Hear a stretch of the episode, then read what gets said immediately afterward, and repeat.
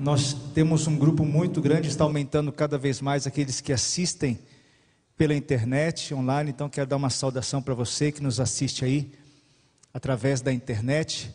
E hoje vamos estudar mais um tema da palavra de Deus. Eu quero dizer, queridos, que o lugar mais poderoso que a gente pode se achegar é quando a gente se achega aos pés de Cristo quando se achega ao lado de Deus, e ao lado de Deus, aos pés de Deus, acontecem muitas coisas maravilhosas.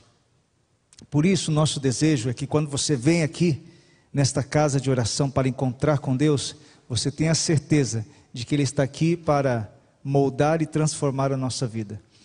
Ele deseja fazer grandes coisas por nós. Deixa eu fazer uma pergunta para você. Você sabe orar? Sabemos orar? As bênçãos de Deus têm caído sobre a sua vida? O quanto a nossa oração é eficaz? Hoje, nós desejamos sair daqui com mais poder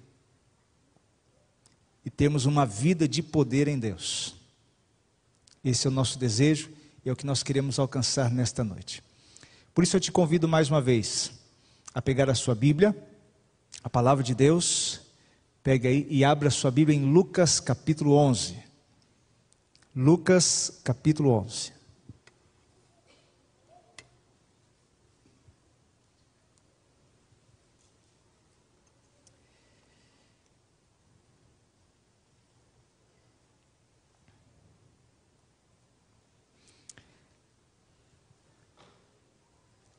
Lucas capítulo 11, verso 1. Apesar de, de os discípulos já terem andado com Jesus já há algum tempo, já ouvido de Jesus sobre a oração, os discípulos fazem um pedido para Jesus aqui.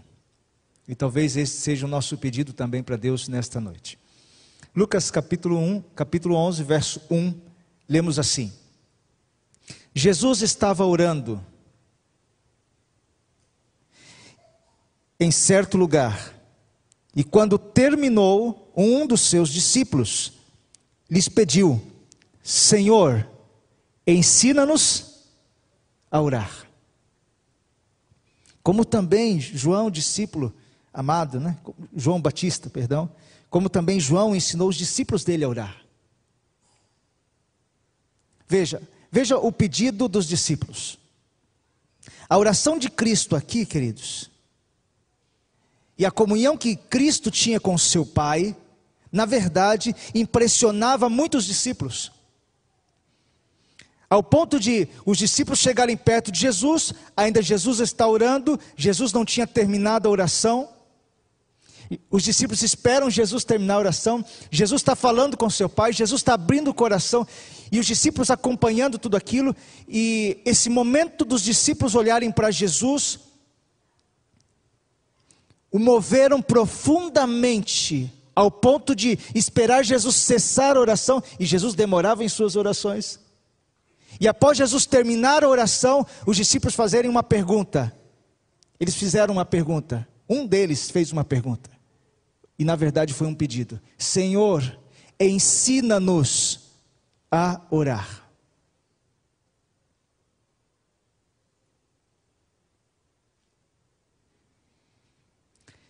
Então Jesus começa a falar sobre oração. E se você continuar lendo, Jesus aqui vai ensinar eles a orar naquela oração do Pai Nosso, que ele já tinha ensinado lá na, no Sermão do Monte. Mas depois de Jesus falar sobre a oração do Pai Nosso, a oração do monte, Jesus ele conta uma parábola, um enigma, e é este enigma que vamos estudar nesta noite e aprender lições para a nossa vida. No verso 5, então, Jesus continua dizendo e disse ainda assim: Se um de vocês tiver um amigo, Lucas capítulo 11, verso 5. Se um de vocês tiver um amigo e for procurá-lo à meia-noite, dizendo: Amigo, me empreste três pães, porque outro amigo meu chegou de viagem e eu não tenho nada para lhe oferecer. E se o outro lhe responder lá de dentro: Deixe-me em paz, a porta já está fechada, e eu e os meus filhos já estamos deitados, não posso me levantar para lhe dar os pães.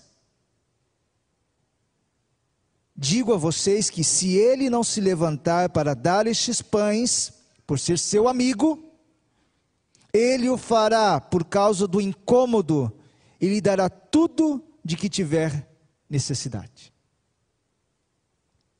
Esta foi a parábola, o enigma de Jesus. Um tanto interessante. E sabe o interessante desse enigma? É que a primeira, talvez, impressão é nós compararmos a nossa vida como este amigo que está clamando por pão. Mas, na verdade, a primeira representação aqui é que esse que está suplicando pão para o seu amigo representa o próprio Jesus. Cristo representa aqui o suplicante solicitando pão, porque os discípulos estão vendo Jesus, Jesus está clamando, eles estão ouvindo Jesus. E queridos, quando você olha para a vida de Jesus, Jesus sempre orava pelos seus discípulos. Jesus sempre se preocupava com o outro. Então Jesus começa a ensinar através da sua oração esse enigma de que o suplicante que está orando e pedindo pão é o próprio Jesus. Deixa eu dizer uma coisa e que talvez superficialmente você não veja nos evangelhos. Jesus Cristo, ele é Deus. E a Bíblia nos deixa claro sobre isso. Não vamos estudar sobre a divindade de Cristo. Mas a Bíblia fala claramente que Jesus é o Verbo, o Verbo estava com Deus e o Verbo era Deus. Esse é um dos verbos da divindade de Jesus. Só que quando Jesus veio aqui, ele veio como ser humano. Ele se esvazia a sua forma divina. Ele não usurpa, segundo as cartas de Paulo, o ser igual a Deus. E toda a sua vida nesta terra aqui, ele vive como ser humano. Então, tudo que ele faz, todas as suas palavras, aonde ele ia, ele dependia do seu Pai. E é por isso que Jesus Cristo, ele começava o dia na presença do seu Pai. E Deus, o Pai, o guiava. E é por isso que algumas vezes Jesus disse: por que, que vocês não acreditam em mim? O que eu estou falando vem do Pai. Tudo que eu falo, tudo que eu faço vem do Pai. E se vocês acreditassem no Pai, vocês acreditariam em mim. O que isso significa? Significa que tudo que Jesus viveu nesta terra, você e eu podemos viver.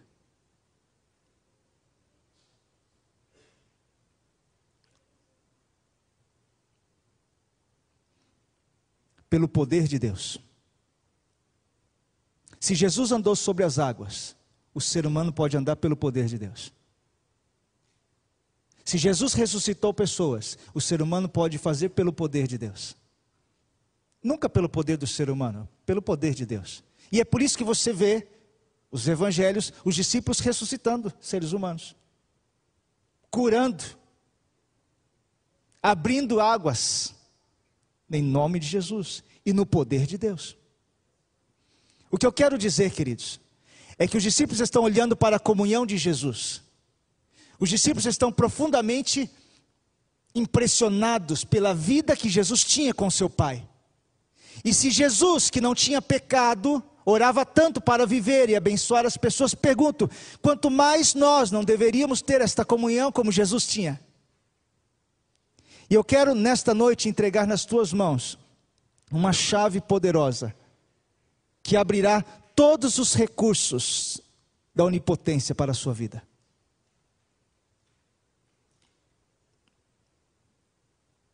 Com Deus são grandes coisas que Ele deseja derramar sobre nós. Sabe o que Ele vai fazer para nós? Muito mais. Ele deseja fazer muito mais daquilo que pedimos ou pensamos. Mas a gente precisa usar esta chave. Então vamos continuar entendendo. Se você ler o verso 9, vamos ler aqui o verso 9 também. Agora, Jesus está dizendo assim: Por isso digo a vocês: peçam, e lhe será dado. Verso 9, acompanhe comigo capítulo 11, verso 9. Peçam, e lhes será dado. Busquem e acharão. Batam e a porta será aberta para vocês. Pois todo o que pede, recebe. O que busca, encontra. E a quem bate, a porta será aberta. Quem de vocês, sendo pai, daria uma cobra ao filho que lhe pede um peixe? Ou daria um escorpião ao filho que lhe pede um ovo? Ora, se vocês que são maus sabem dar coisas boas a seus filhos, quanto mais o Pai Celeste dará o Espírito Santo aos que lhe pedirem.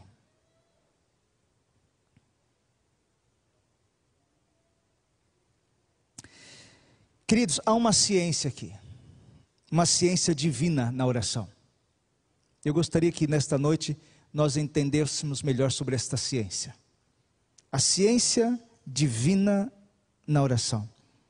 E nessa ilustração, se apresenta aqui princípios que nós necessitamos compreender. Primeiro, o princípio da vida de Cristo, da qual ele viveu aqui, deve ser o princípio da nossa vida. E qual é o princípio? Cristo pedia para poder dar. Primeiro princípio. Veja o que acontece com o suplicante. Ele vai pedir pão à meia-noite, mas ele já não tinha pão em casa para ele. Mas ele só vai pedir pão porque chegam os seus amigos de viagem. Ele podia ficar sem pão, mas os seus amigos não. E é exatamente porque os seus amigos chegaram que ele sai para pedir pão. E ele pede pão para os seus amigos. E aqui está o princípio da vida de Cristo. Devemos pedir para podermos dar. Esse é o primeiro princípio. Normalmente, a gente pede egoisticamente. Não sei se tem essa palavra. Mas para nós. Mas o princípio é pedir para dar. Agora, deixa eu ler um texto escrito por uma das pioneiras desta igreja, chamada Ellen White, da qual ela escreveu muito sobre esses temas e sobre oração também. E dentro desse contexto e dessas histórias, ela diz o seguinte: não podemos continuar recebendo os tesouros celestiais sem os transmitir aos que estão ao nosso redor. Talvez a gente não está recebendo mais porque a gente não está dando mais. E o verso e essa declaração diz: não podemos continuar recebendo os tesouros celestiais sem os transmitir aos que estão ao nosso redor. Deus tem atendido as nossas orações. Deus tem atendido as suas orações. Precisamos também aprender, talvez, alguma coisa que escapou sobre a oração. Existem condições para Deus ouvir a nossa oração? A resposta é sim. E quando eu falo ouvir a oração, eu estou falando de atender às suas orações. Vamos a elas. Primeiro, queridos, em Malaquias diz que Deus não muda. Certo? Malaquias capítulo 3, verso 6 diz assim: Deus não muda. Logo, quando nós oramos, não é para efetuar qualquer mudança em Deus. Quando nós oramos, não é para mudar os pensamentos de Deus em relação a mim. Quando nós oramos,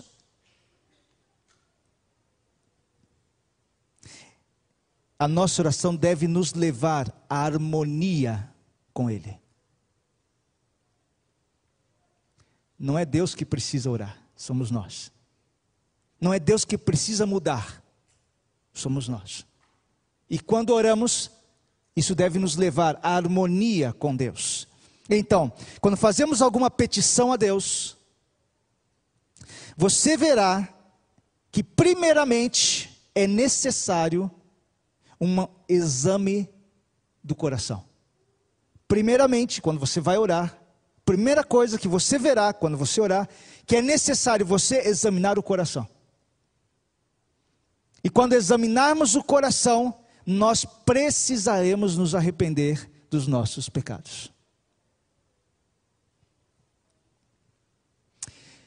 Existe uma oração que Deus sempre vai atender e ouvir. Sabe qual é? A oração de um coração contrito e arrependido. Primeiro, quando nós oramos, nós nos elevamos para o encontro com o Senhor, para encontrarmos harmonia com Ele e examinarmos o nosso coração. E agora, eu vou te falar algo que talvez possa lhe incomodar.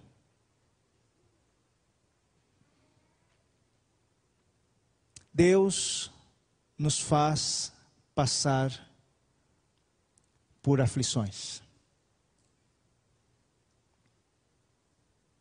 Deus nos faz passar por provas e humilhações. E você vê isso na palavra dele. Você vê isso com o povo de Israel. Quando Israel podia ir diretamente para o mar, Deus faz eles darem uma volta imensa e eles começam a murmurar, está muito cansado, é muito longe, e faz ir para um lugar que não tinha saída. E o próprio texto bíblico diz que eles não tinham água. E a Bíblia diz que Deus estava provando o seu povo. Mas por que ele faz isso? Ele faz isso para que nós vejamos o que está impedindo a ação do Espírito Santo em nós. Então, quando você, aos olhos humanos, você avalia sua vida de uma forma de fracasso, às vezes humilhação, pode ser, muitas vezes, a ação de Deus, para que aquilo que aparenta fracasso seja um trampolim para maiores e grandes vitórias, que Deus deseja dar a cada um de nós. Deus nos faz passar por dificuldades, queridos, para que vejamos o que impede em nós a operação do Espírito Santo. Algumas condições, alguns mistérios da oração. Às vezes Deus demora a responder a oração, né? Já aconteceu isso com você? Às vezes Deus demora a responder. E isso para nos provar e isso de fato para ver a nossa fé, para experimentarmos de fato a sinceridade e o desejo do nosso coração. Às vezes Deus demora para nos responder, e isso para provar a nossa fé. Eu lembro de um pai, esse é um relato bíblico, da qual tinha um filho que desde a sua infância este filho, ele tinha, ele era possesso pelo inimigo. E quando vinha a possessão, o inimigo tomava posse do corpo dele, da mente dele, ele caía no chão, começava a se debater. Se jogava no fogo, se jogava na água. E seu pai viveu por muito tempo isso com o filho. Até que o pai ouve falar de Jesus. E vai ao encontro de Jesus. E quando chega, não encontra Jesus, encontra os seus discípulos. Os seus discípulos não conseguem ajudar seu pai. Jesus está descendo do monte, tinha acabado de passar o seu tempo com o pai. Havia ali a transfiguração, apareceu Moisés, Elias, alguns, os três discípulos mais perto de Jesus estavam com ele, e ele estava descendo. Havia um tumulto lá embaixo. E quando Jesus chega, Jesus pergunta o que está acontecendo. E há um diálogo entre Jesus e o Pai. E o pai diz assim: Olha, os seus discípulos não puderam me ajudar. E quando ele fala isso, o seu filho cai no chão e começa a se debater. Está se debatendo na frente de Jesus. A multidão está vendo aquilo. E o, o próprio Jesus está vendo a situação. E Jesus não toma nenhuma atitude. O filho está se debatendo, se você vê a história, a história diz que ele está se debatendo no chão, mas Jesus não toma nenhuma atitude. Então o pai clama a Jesus. O pai roga para Jesus e diz: Senhor, se o senhor puder fazer alguma coisa, por favor, liberte meu filho. E o filho está se debatendo. E Jesus está olhando para o pai e diz: Se, como se, tudo é possível aquele que crê. Não é se, é se você tem fé. É possível se você tiver fé. Tudo é possível aquele que crê. Então aquele pai clama Jesus diz: Senhor, por favor, ajuda em minha fé. Ajuda na minha fé. E pela fé do pai, Jesus olha para o filho e disse: Sai dele, o inimigo sai daquele corpo, os demônios saem. Jesus expulsa. E aquele filho parece que está como morto no chão. Jesus levanta aquele filho. E aqui, queridos, está uma grande lição para nós. Muitas pessoas não recebem mais do poder e das bênçãos de Deus por falta de fé.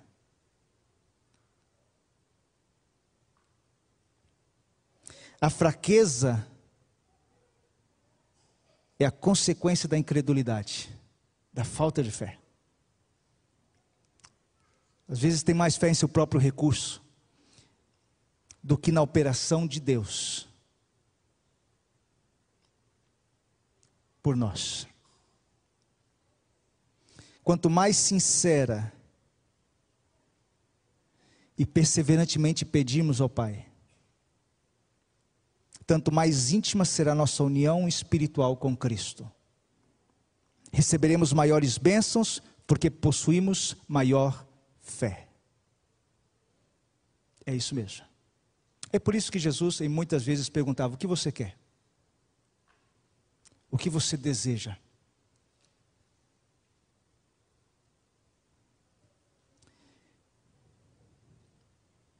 Muitas das promessas de Deus, irmãos, elas são condicionais.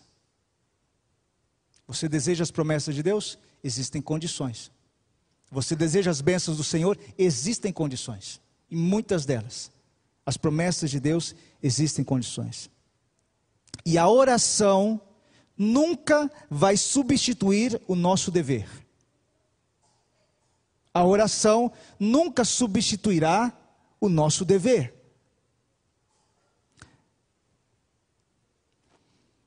Então, a Bíblia diz assim, João 13, 34: Que vos ameis uns aos outros, como eu vos amei. Se você causou dor, ou causou sofrimento ou tristeza a outro, é necessário, é necessário você confessar a sua falta a esse, esta pessoa, e buscar a reconciliação para que você possa se achegar a Deus. Vou repetir. Se causamos dores e tristezas a outros, é o nosso dever confessar a nossa falta e nos reconciliar com o outro. E esta é uma preparação essencial para nós nos achegarmos pela fé a Deus que lhes, e lhes solicitar as bênçãos de Deus. Então você vai na oração do Pai Nosso. Pai, perdoe as nossas dívidas. Como? Assim como nós perdoamos aos nossos devedores. Porque se você não perdoa o seu irmão e não reconcilia com o seu irmão da falta que você lhe tem, você não está preparado para pedir as bênçãos de Deus.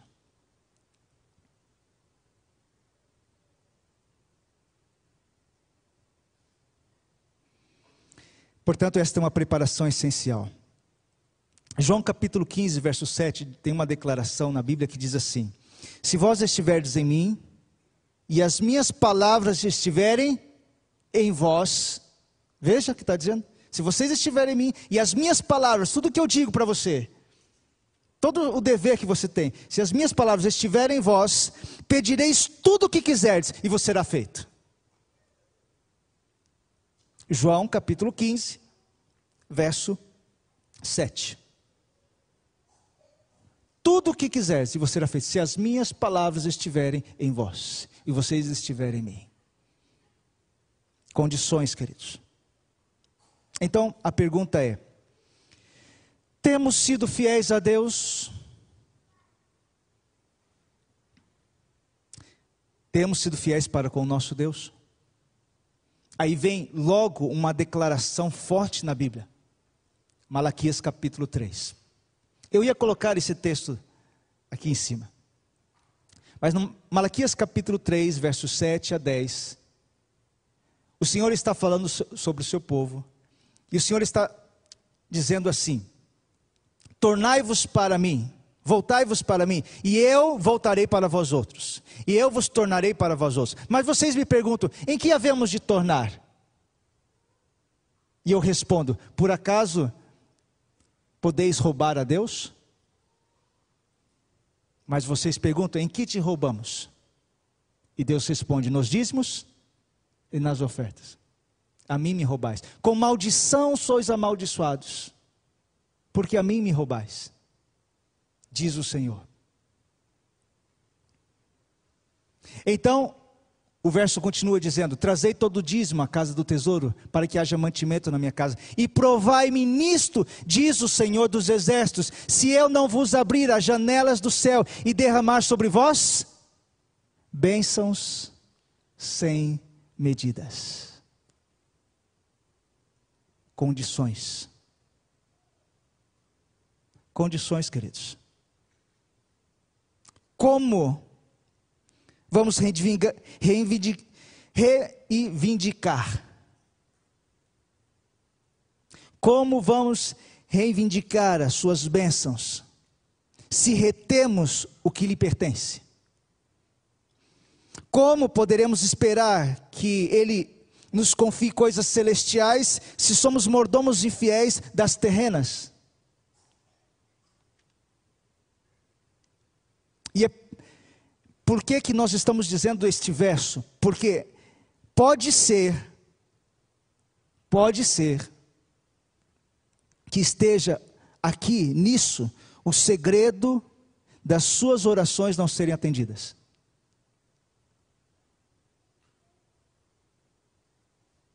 Pode ser. Então, meus irmãos, todas as dádivas, são prometidas sobre a condição de obediência.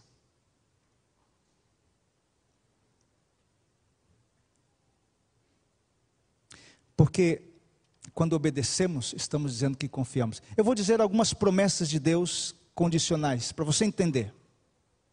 Entrega teu caminho ao Senhor. Confia nele. Condição. E o mais, ele fará. Honre ao Senhor com as primícias dos teus bens, e encherão fartamente os teus celeiros. Condição.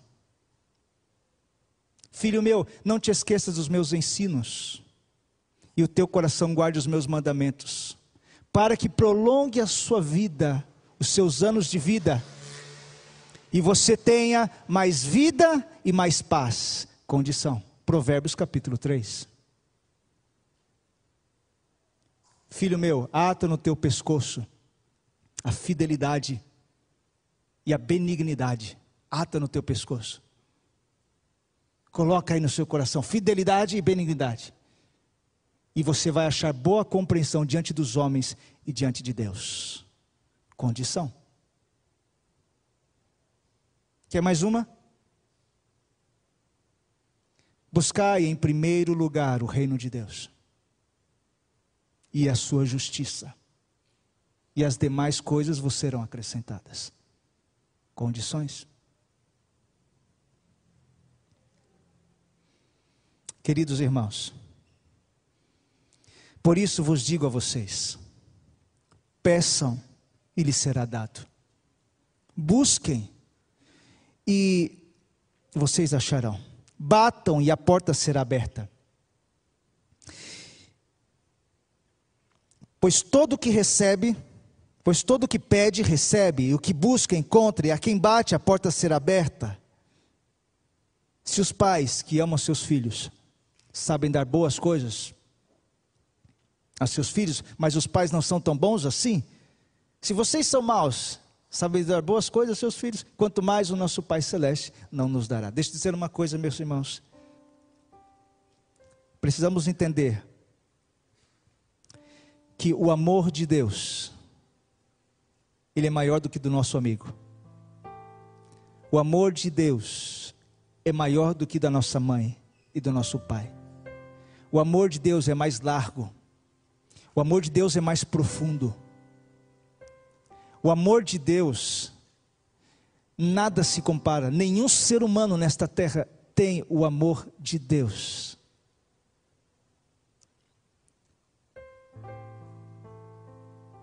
Então por que você duvida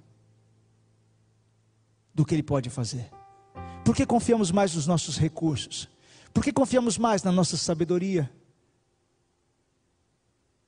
Porque muitos de nós confiamos mais naquilo que, que está aqui à minha disposição. Por que não depositar toda a nossa confiança naquele que é todo poderoso e é a fonte de todo poder e de toda força? por que não descansar nele?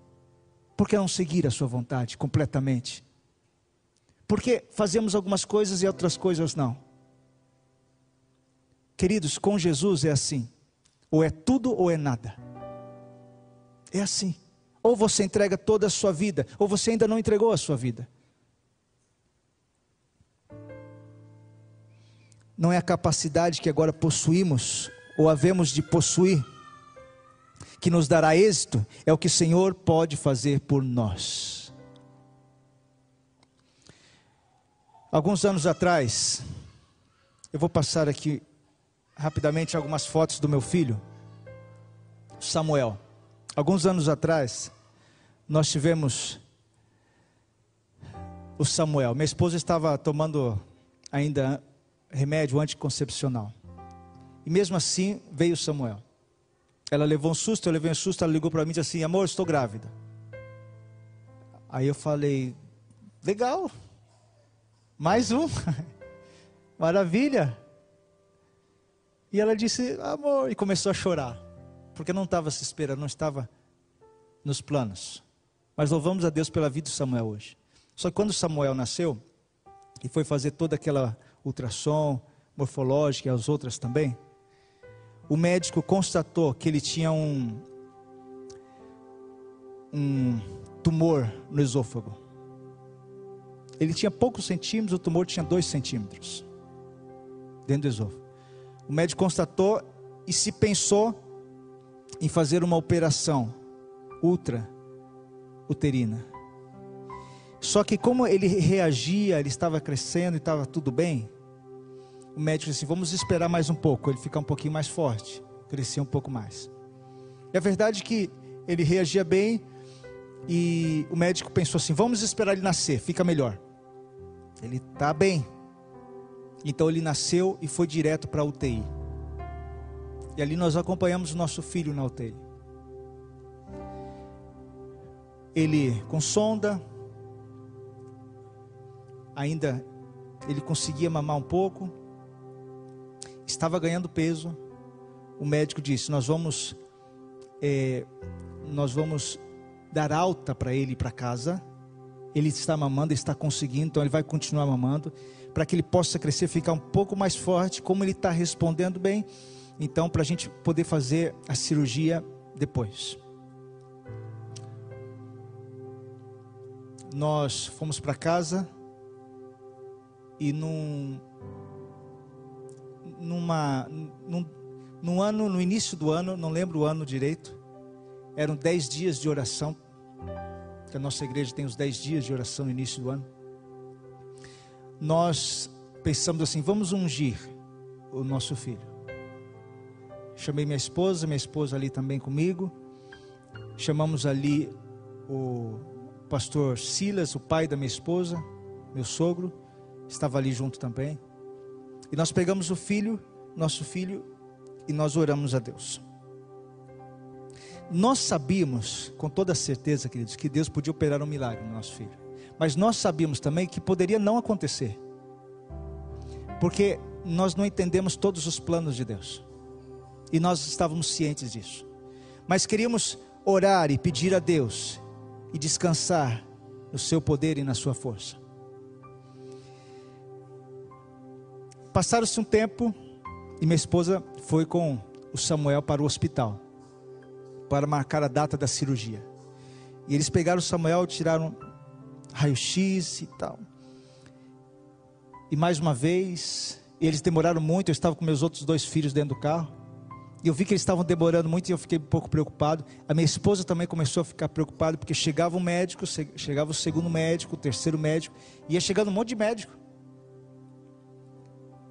E ali os médicos chamaram minha esposa, minha esposa já estava um pouco nervosa, e ele disse assim: Olha, mãe, é o seguinte, nós não estamos encontrando mais esse tumor. A minha esposa não sabia o que fazer, se ela chorava, se ela ria, se ela pulava. E eles disseram: Nós não estamos encontrando mais. A partir do momento que nós oramos a Deus, queridos, eu tinha convicção do poder de Deus, porque Ele é poderoso, Ele pode todas as coisas. Mas também no meu coração estava assim: Senhor, se é da tua vontade, nós vamos enfrentar isso daí, até quando for necessário, até quando o Senhor nos nos sustentar. Mas Deus, queridos, honra o nome de Jesus.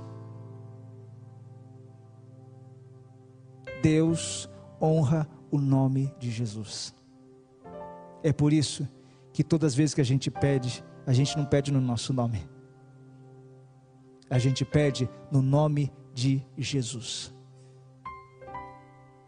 É por causa dele e não de nós é por causa de Jesus. Queridos, eu louvo a Deus. Que a nossa vida seja uma vida cada vez mais de honra, de louvor, de dedicação, de obediência a esse Deus tão grande, tão poderoso e cheio de amor por todos nós. Nesta noite, eu quero dizer que todos os que buscarem o acharão. Você quer grandes coisas na sua vida? Deus quer te dar grandes coisas. Não pense pequeno. Quero dizer, queridos, que Deus quer te dar aquilo que o mundo não pode te dar. O diabo pode dar riqueza, fama, até poder. O diabo pode dar isso aí. Mas tem coisas que só Deus pode dar.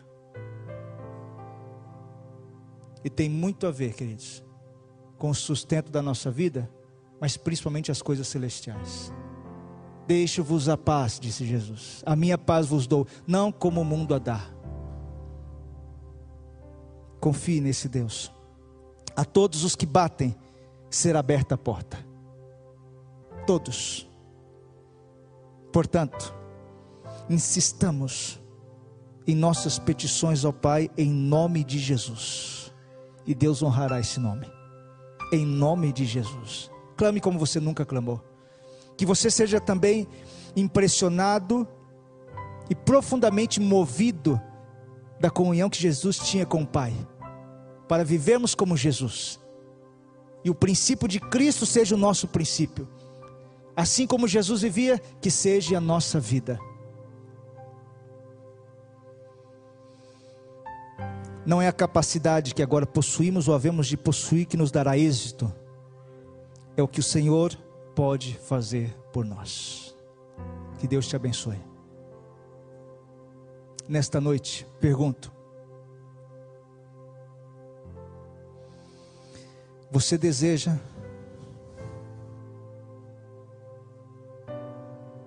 depositar a sua vida e a sua obediência a Deus e confiar nele?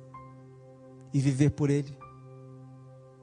Todas as dádivas são prometidas sob a condição de obediência. Deseja ser obediente a Deus? Deseja isso? Se você deseja, diga amém. E você que está nos assistindo, deseja também? Então que Deus derrame as bênçãos sem medida sobre cada um de nós. E eu quero orar nesse momento por você que aceitou. Vamos ficar em pé.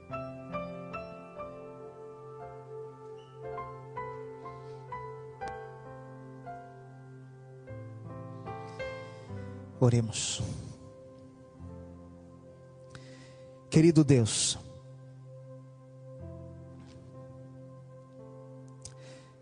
ó oh Pai, quando surgir perplexidades e dificuldades em nossa vida e nos confrontarmos com estas coisas, que possamos confiar inteiramente no Senhor. Porque podemos ter a força do Deus infalível e infinito. Nos ajude, Pai querido, a confiarmos mais no Senhor do que em nós mesmos, mais no Senhor do que em homens. Deveríamos depositar muito menos confiança no que o homem é capaz de fazer e muito mais no que o Senhor pode fazer por cada um de nós. O Senhor anseia que esperemos grandes coisas de Ti, Pai. E muitos não estão recebendo aqui as Tuas bênçãos, Pai querido. Porque não pedem, e não pedem da forma correta, mas todos os que buscarem encontrarão, todos que pedirem receberão, e todos que baterem na porta, a porta será aberta. Para as grandes coisas.